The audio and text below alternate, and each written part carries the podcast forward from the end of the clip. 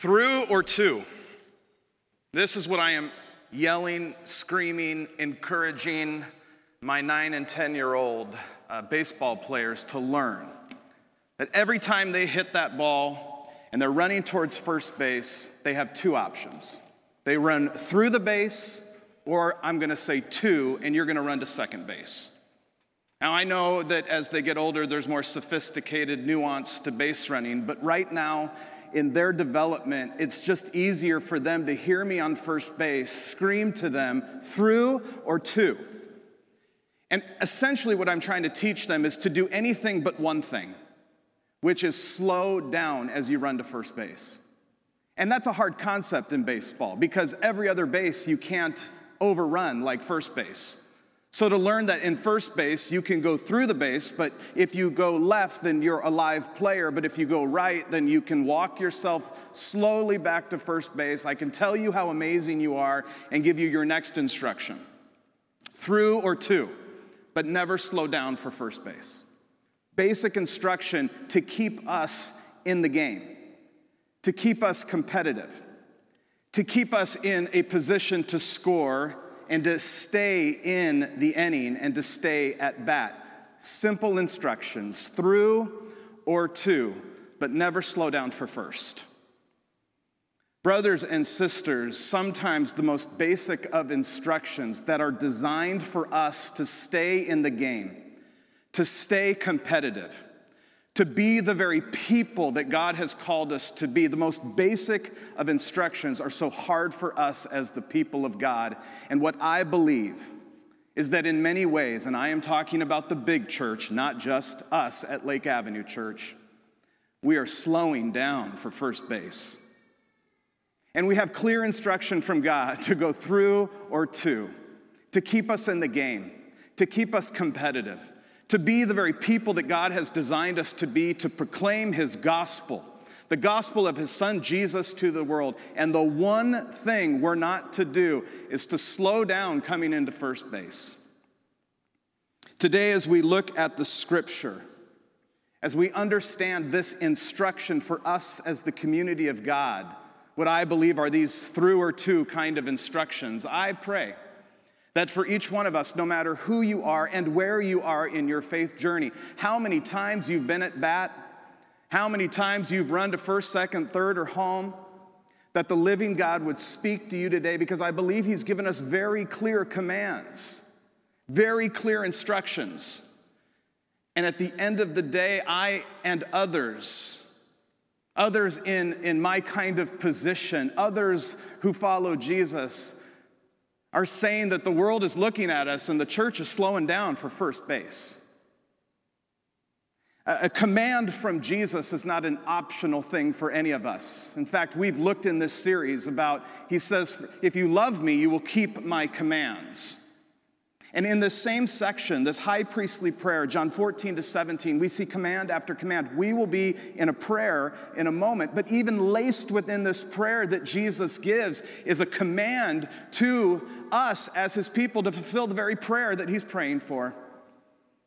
But in Matthew 13, what we have just declared in song together, listen to our Lord give us the clear instruction. A new command I give you love one another. As I have loved you, so you must love one another. By this, everyone will know that you are my disciples if you love one another.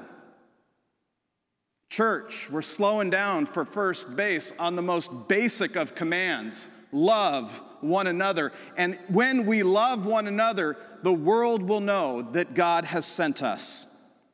I found it very interesting that this struggle to just get to first base is not new, as new as it feels. As new as it feels for us in the very divided world we live in but arguably one of the most um, accessible uh, Bible commentators that many of you even have in your home, William Barclay. You know those short little uh, Bible commentaries, they're by color. Blue is the gospel, I think red are the epistles. It's a great little at home commentary series. In 1955, speaking about the verses we will look at in a moment, listen to what he says. In 1955, The cause of Christian unity at the present time, 1955. The cause of Christian unity at the present time, and indeed all through history, has been injured and violated and hindered because men love their own ecclesial organizations, men love their own creeds, men love their own ritual more than they loved one another. Our text today will be in John 17. We are going to be in verse 11, and then we are going to come back to verses we looked at on Easter Sunday, verses 20 to 23. If you are able, would you please stand for the reading of God's word? John 17, in verse 11, Jesus prays to his Father I will remain in the world no longer but they are still in the world, and I am coming to you. Holy Father, protect them by the power of your name, the name you gave me, so that they may be one as we are one. Verse 20 My prayer is not for them alone. I pray also for those who will believe in me through their message, that all of them may be one Father, just as you are in me and I am in you, may they also be in us, so that the world may believe you have sent me. I have given them the glory that you gave me, that they may be as one as we are one. I in them and you in me, so that they may be brought to complete unity. Then the world will know that you've sent me and have loved them even as you have loved me. This is the word of the Lord. You may be seated. It is so good to hear that response. Let me just briefly remind you where we have been in this John 17 text and essentially this series. Last week we saw that Jesus is very clear as he prays for his immediate disciples and for us, this will show up, that we are sent into the world. Our mission is to be sent by him into this world. We're not sent away from the world. And that's a hard task. Jesus prays for protection. We'll look at that again in verse 11. He prays for protection from us as we live out our mission. And then he gives us a couple of specific things, specific ways of living that will help us fulfill the very difficult mission he's given to us. If you were not with us last week, you'll see that, and I encourage you to listen. Uh, we looked at this instruction, this prayer of Jesus, that, that we would be sanctified by the truth and the truth being the Word of God. We spoke about that last week. We talked specifically that this journey of sanctification is one towards God, conforming to God and His ways. Thank you, Jeremy, for praying about who God is and leading us in that reflection. We also recognize that sanctification is a lifelong journey. You don't arrive at sanctification. I don't get to say, My name's Jeff Matisich. I've been at Lake Avenue Church 23 years, and that means somehow I'm more sanctified than someone else. It's a lifelong journey of sanctification.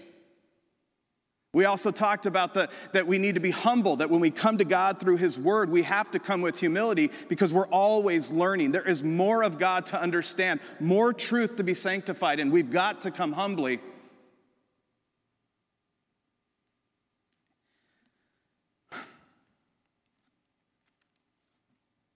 And then this other instruction of Jesus to not only be sanctified by the truth of the Word of God, but to be unified. To be unified, as he says, as he and the Father are unified, being unified as the Son and Father are.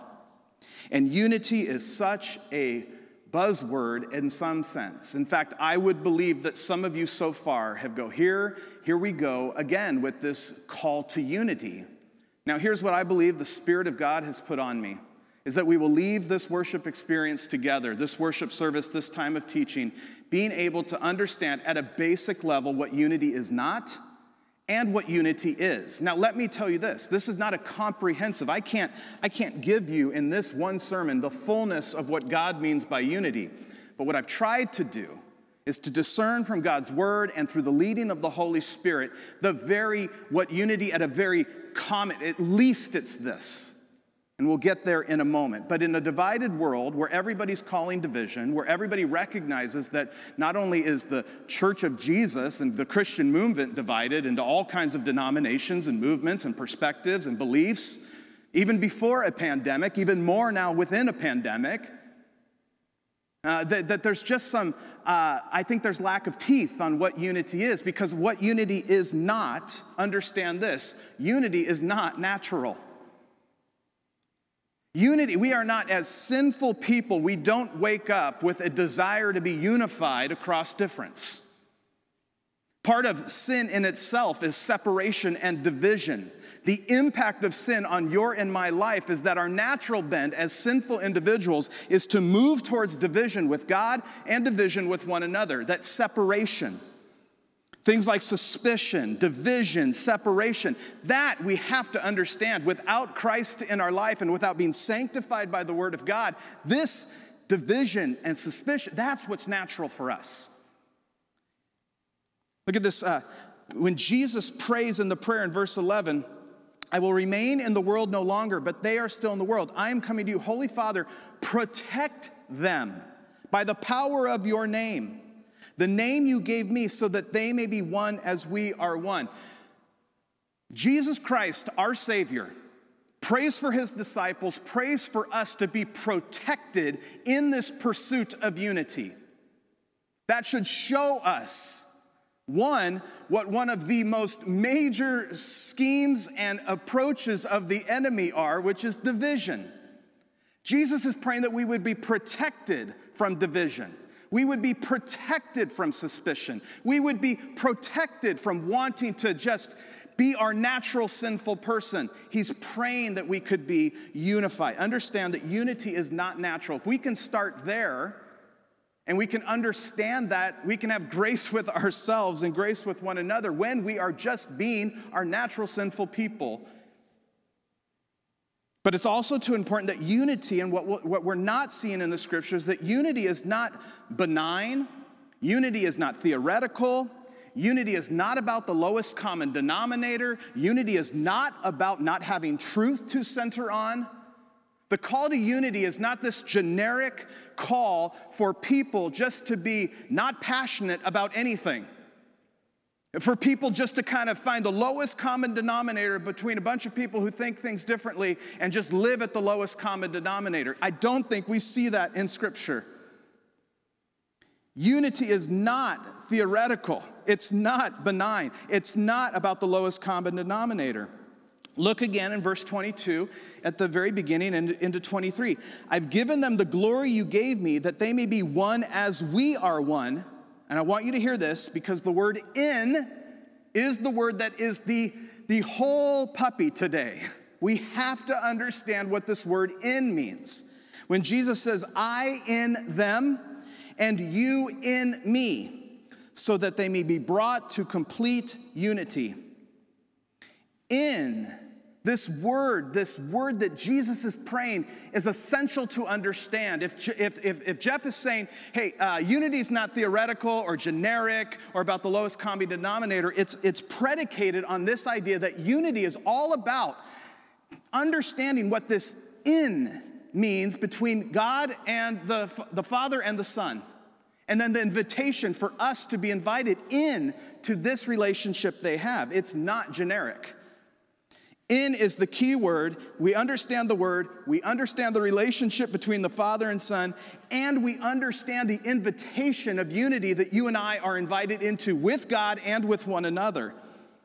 And essentially, the best way to understand this is that the relationship between the Father and the Son is one of heart and purpose. It's one of intimacy and involvement. It speaks to connection and mission.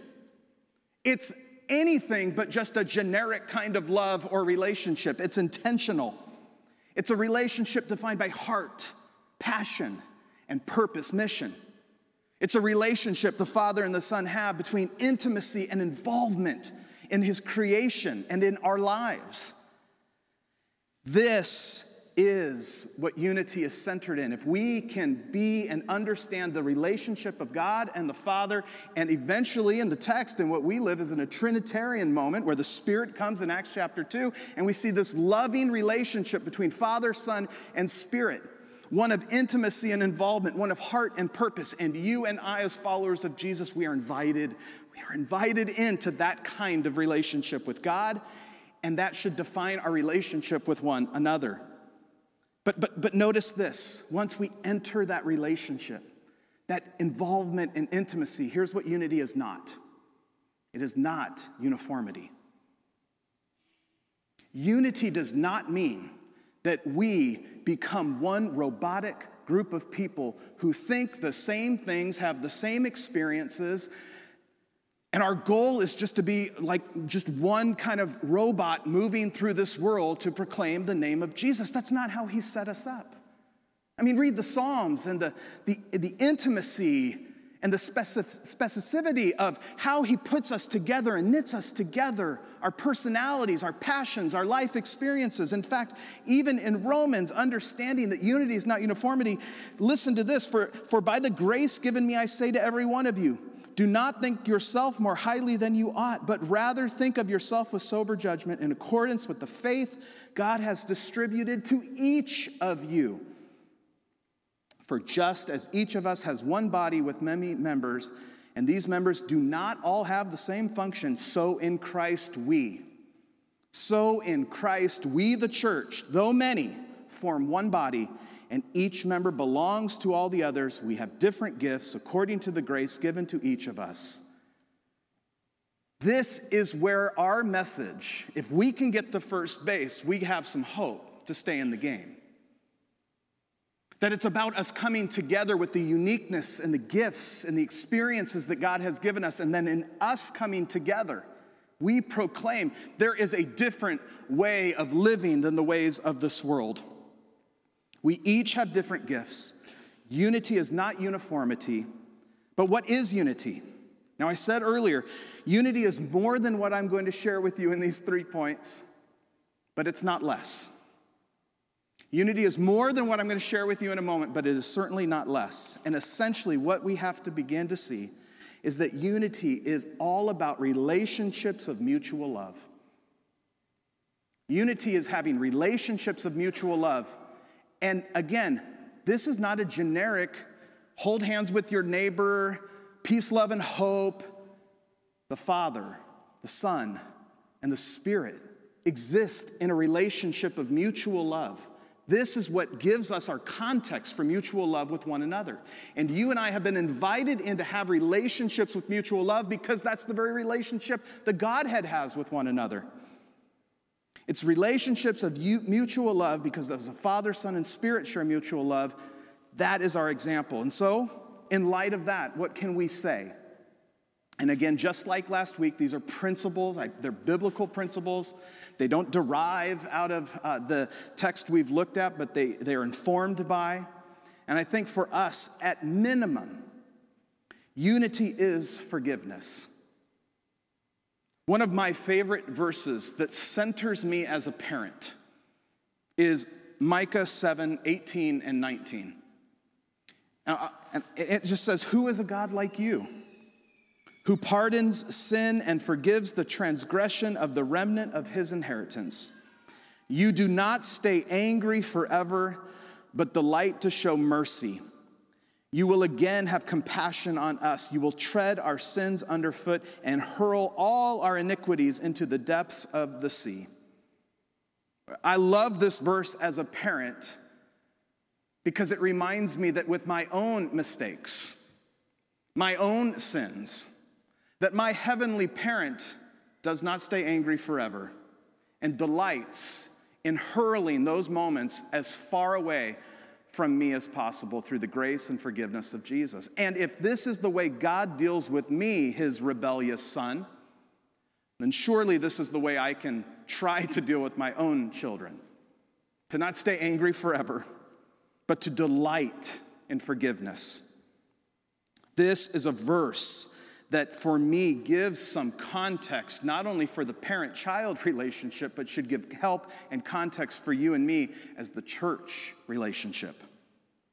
So if you are new to Lake Avenue Church, and, and there are many of you new, and there's some of you joining us online right now, and even if you're not, I want to just be very, very clear. This is a church about Jesus Christ, but it is run by a bunch of humans. So we are going to make mistakes here. There are going to be times where I make mistakes. There's going to be times we make mistakes with one another. There's going to be times in our best attempt to being faithful and on a time clock of having a meeting that you have in your small group and wherever your emotions are and wherever your abilities are, or my time clock or our time clock to put a sermon up, there's going to be times where we, at the end of the day, guess what? We, we could do that better. I actually believe every weekend I look back and I go, look at the things I could have done better. We are not a church of perfection, we are a church of the perfect God. And because we are a church of Jesus that is run by human beings, we will make mistakes. We are not there yet.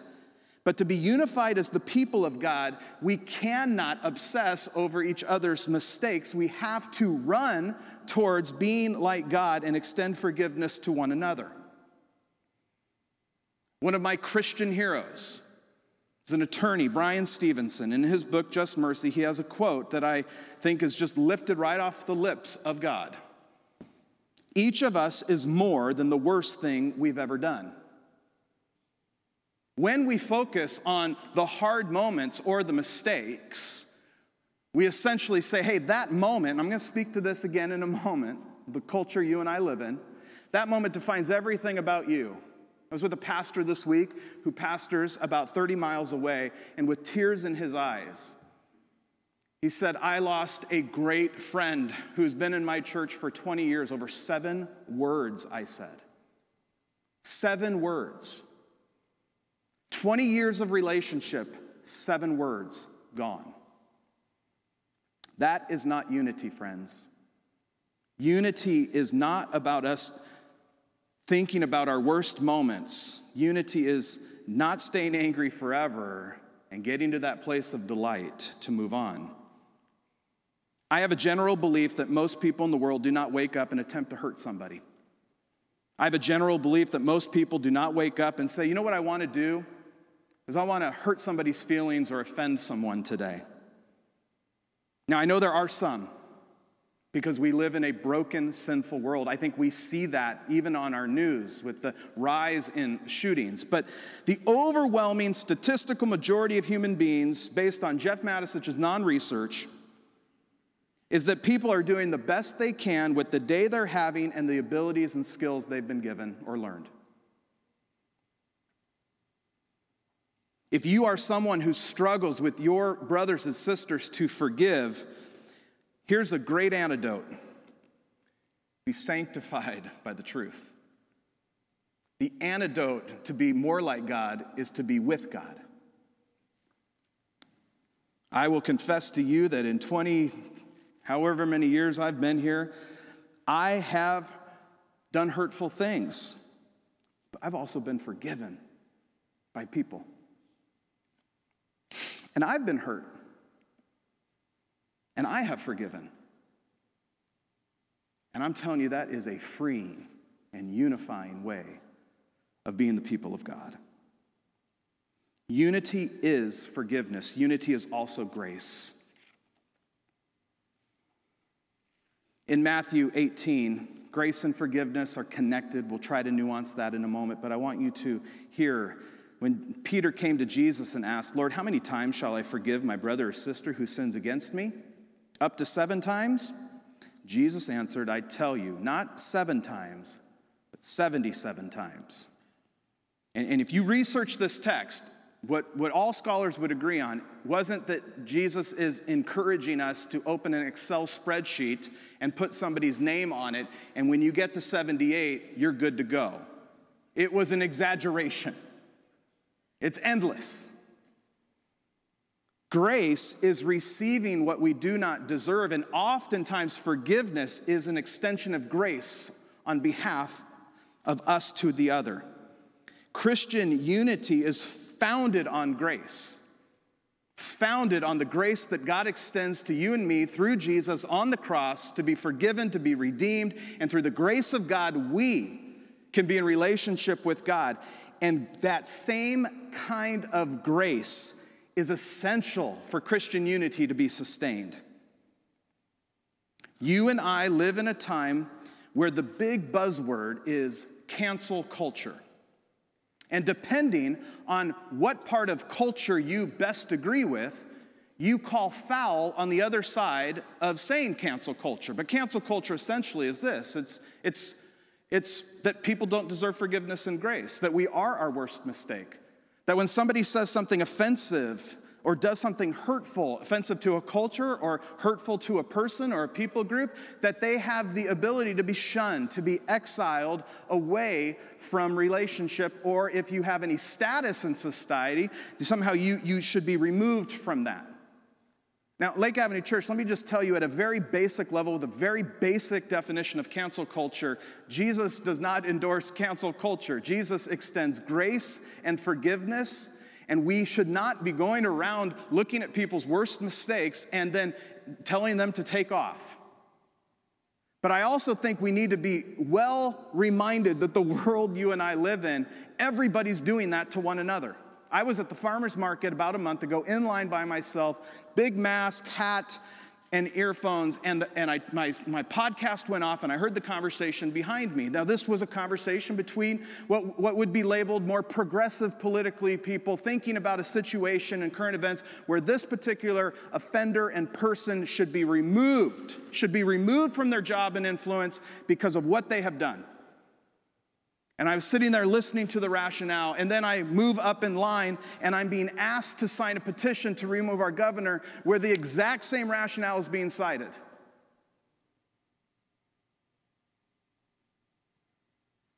We, as Christians, at least in this space as Christians, we are going to be a place of grace and forgiveness. And this is why you will rarely, if ever, hear me speak about another pastor and what they have said.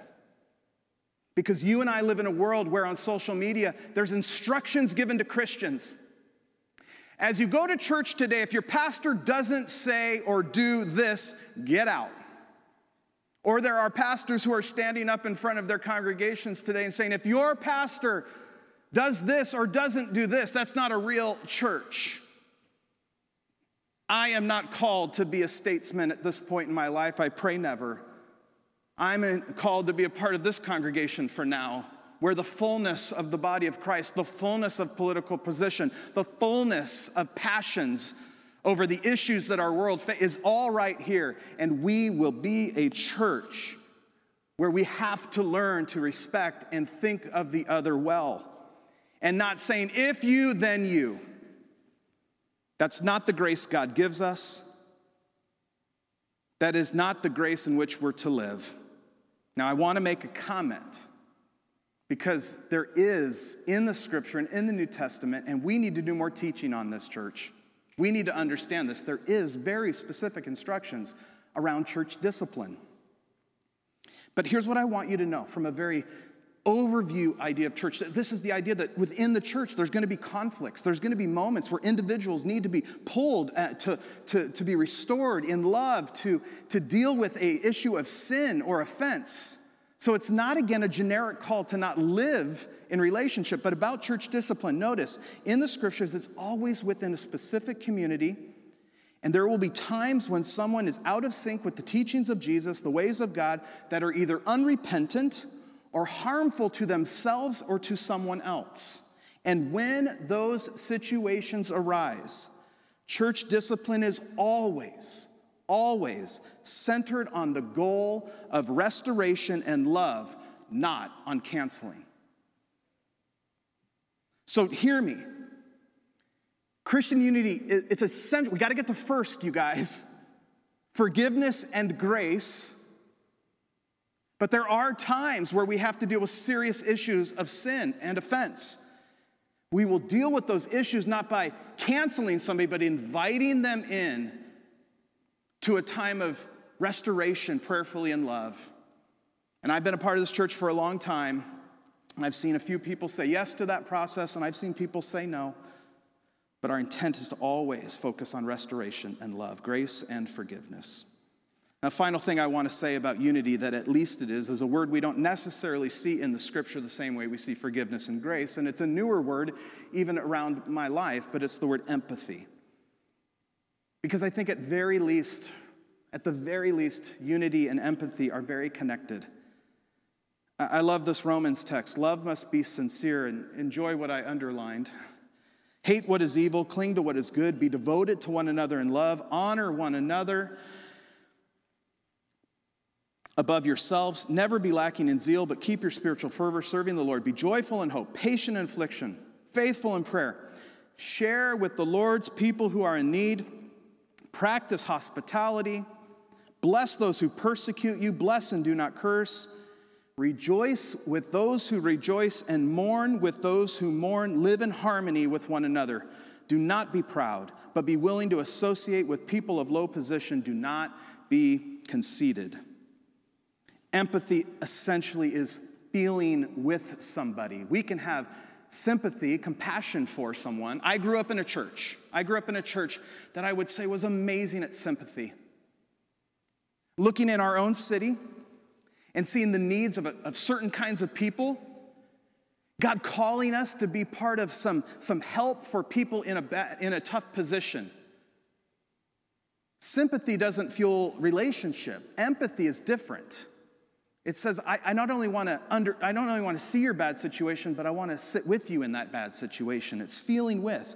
And it is critical for us as the people of Jesus to have empathy with one another to rejoice with someone who rejoices, to mourn with someone who mourns. But the world we live in, friends, is that we look at somebody mourning and the reflex is, well, why are you mourning?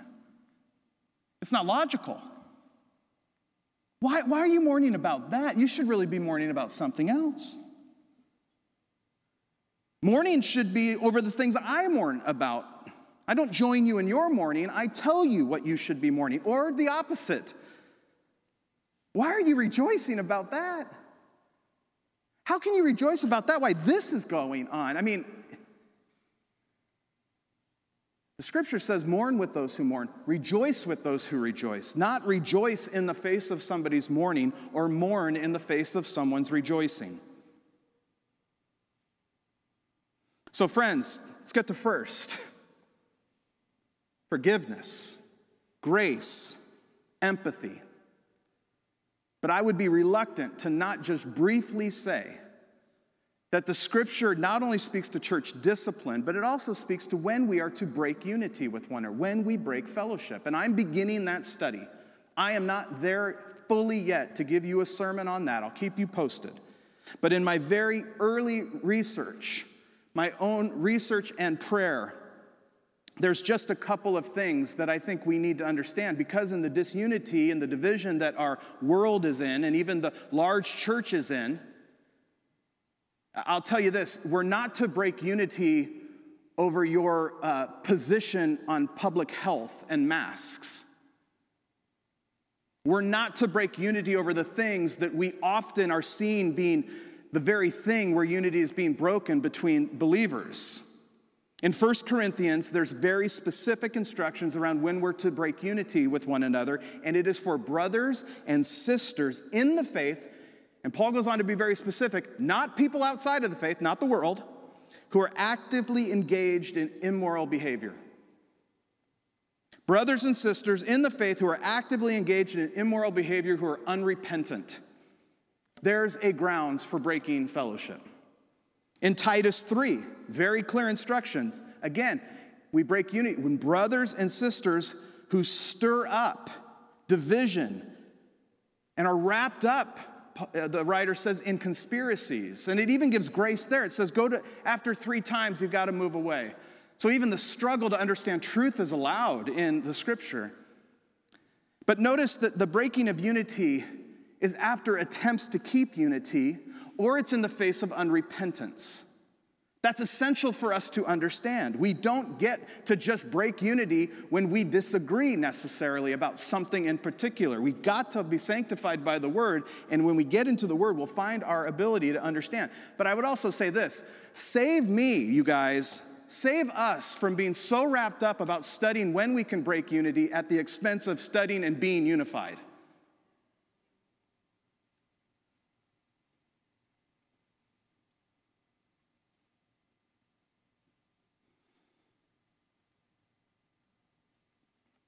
Is unity a command of Jesus in your life? I made it pretty far in my Christian walk without understanding this. I listened to a podcast this week from Francis Chan, who, ironically and beautifully, has a book that just came out. i have got it coming. I will read it, and, if, and I know it's going to be great, and we'll read it together. It's called Until Unity. He said one of the first acts of his discipleship was to memorize John 14 to 17 word for word. But it wasn't until 25, 30 years later that he actually understood what he memorized. Is unity a command of Jesus? Or are we slowing down, coming into first? What faithful step can you take and I take this week to be faithful to this command? Some of us, it's to extend forgiveness, to recognize we're broken people. Some of us to extend grace. Some of us to learn to grow in empathy. Who are the people? Where are the places where mutual love is compromised in your life, in my life? I believe this, and we're going to have to muscle through this, church. I'm not the first one to say this. Some of uh, Matt Chandler, who I really appreciate how he preaches, you should be listening to him. Said to his church a few months ago that the, the greatest obstacles in the next many years for Christian unity around mission will be in areas of politics and race. And isn't that true? But I actually am naive enough to believe that God's doing something in this world still. And that He's bringing His people together to be the very people He prayed for. That we would be a people defined by forgiveness and grace and empathy. We would be a people where we recognize that unity is not uniformity, that the more wide we can be, the better we can be at being obedient. I think Francis says in his book, and again, I'll read it, and if I misquote it, I'll let you know. I think he calls the church to just take a breath, quiet down, and be sanctified by the word. Through or two, Lake? Through or two? I pray we get a double, a triple, we score, but the one thing I pray, I pray, is that we don't slow down going to first. Father, we need your help. We need your help to be faithful. Thank you for the way, Father, you, the Son Jesus, the Holy Spirit live in this relationship of mutual love, and we are humbled, blown away that you've invited us into that same relationship with you and one another. We need your healing in this land, in this world, in this nation, in this city, even in this local expression of your church. God, keep us in the game. Keep us to be the people of God, unified in mission for your glory. Amen.